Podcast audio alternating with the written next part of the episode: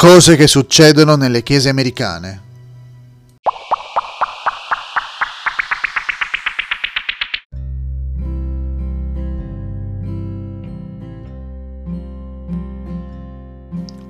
Metodisti e prostitute. Nell'estate del 1974, la Glide United Methodist Church di San Francisco ospitò un convegno di prostitute. I leader della United Methodist Church furono stranamente silenziosi a riguardo.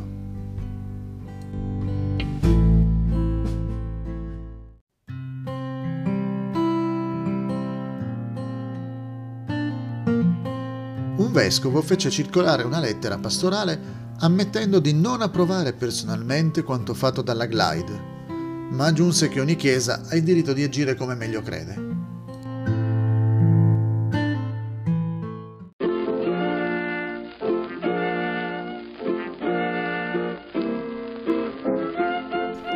Un pastore spiegò. Il vescovo ci ha dato la licenza di fare quello che volevamo. Tutto a posto. Un professore universitario che si era unito alla Chiesa per conoscere la Bibbia si dimise. Perché? Lasciamo che ce lo spieghi lui.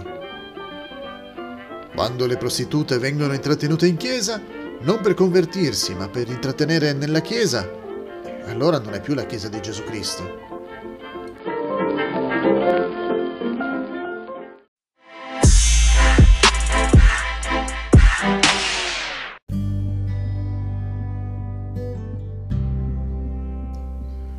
Le chiese di Rino.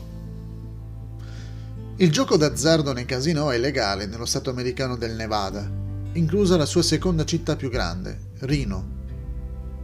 Qual è l'opinione delle chiese di quella città nei confronti del gioco d'azzardo?